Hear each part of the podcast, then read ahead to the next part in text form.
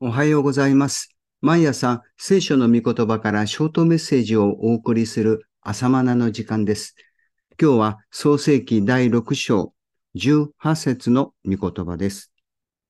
私はあなたと契約を結ぼう。あなたはコラと妻とコラの妻たちと共に箱舟に入りなさい。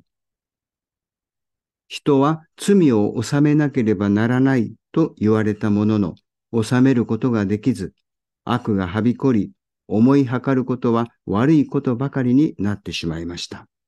6章5節です。そしてついに神の前に乱れ、暴虐が地に満ちてしまいました。11節です。神は地上から悪を一掃し、ノアとその家族から神の聖なる働きを始めようとなさいました。12節から18節です。いつも神は多くのものの中からわずかなものを選び、ご自身の見業を託されます。この残されたわずかなものをレムナントといい、聖書の中に繰り返し出てくる思想です。つまり神はいつもご自身の見業を残っている小さな者たちからお始めになります。これは神の法則です。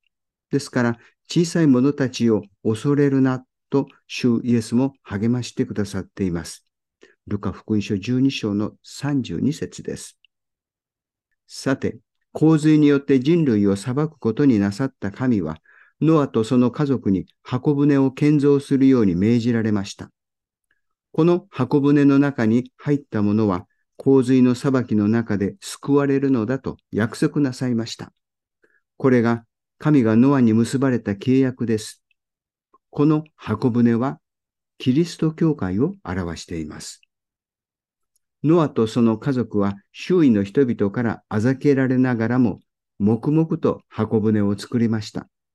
そして洪水の裁きがあることを人々に伝え、箱舟に入るように進めたのです。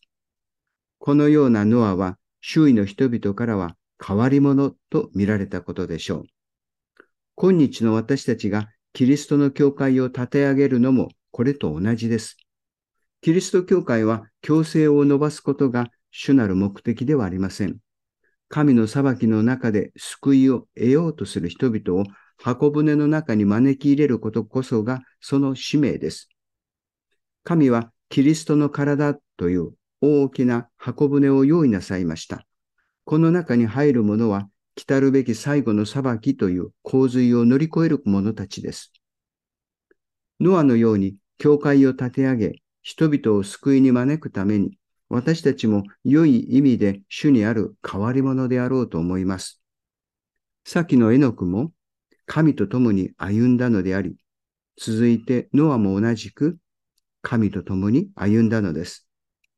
当時も今も神と共に歩むことは変わり者の特徴です。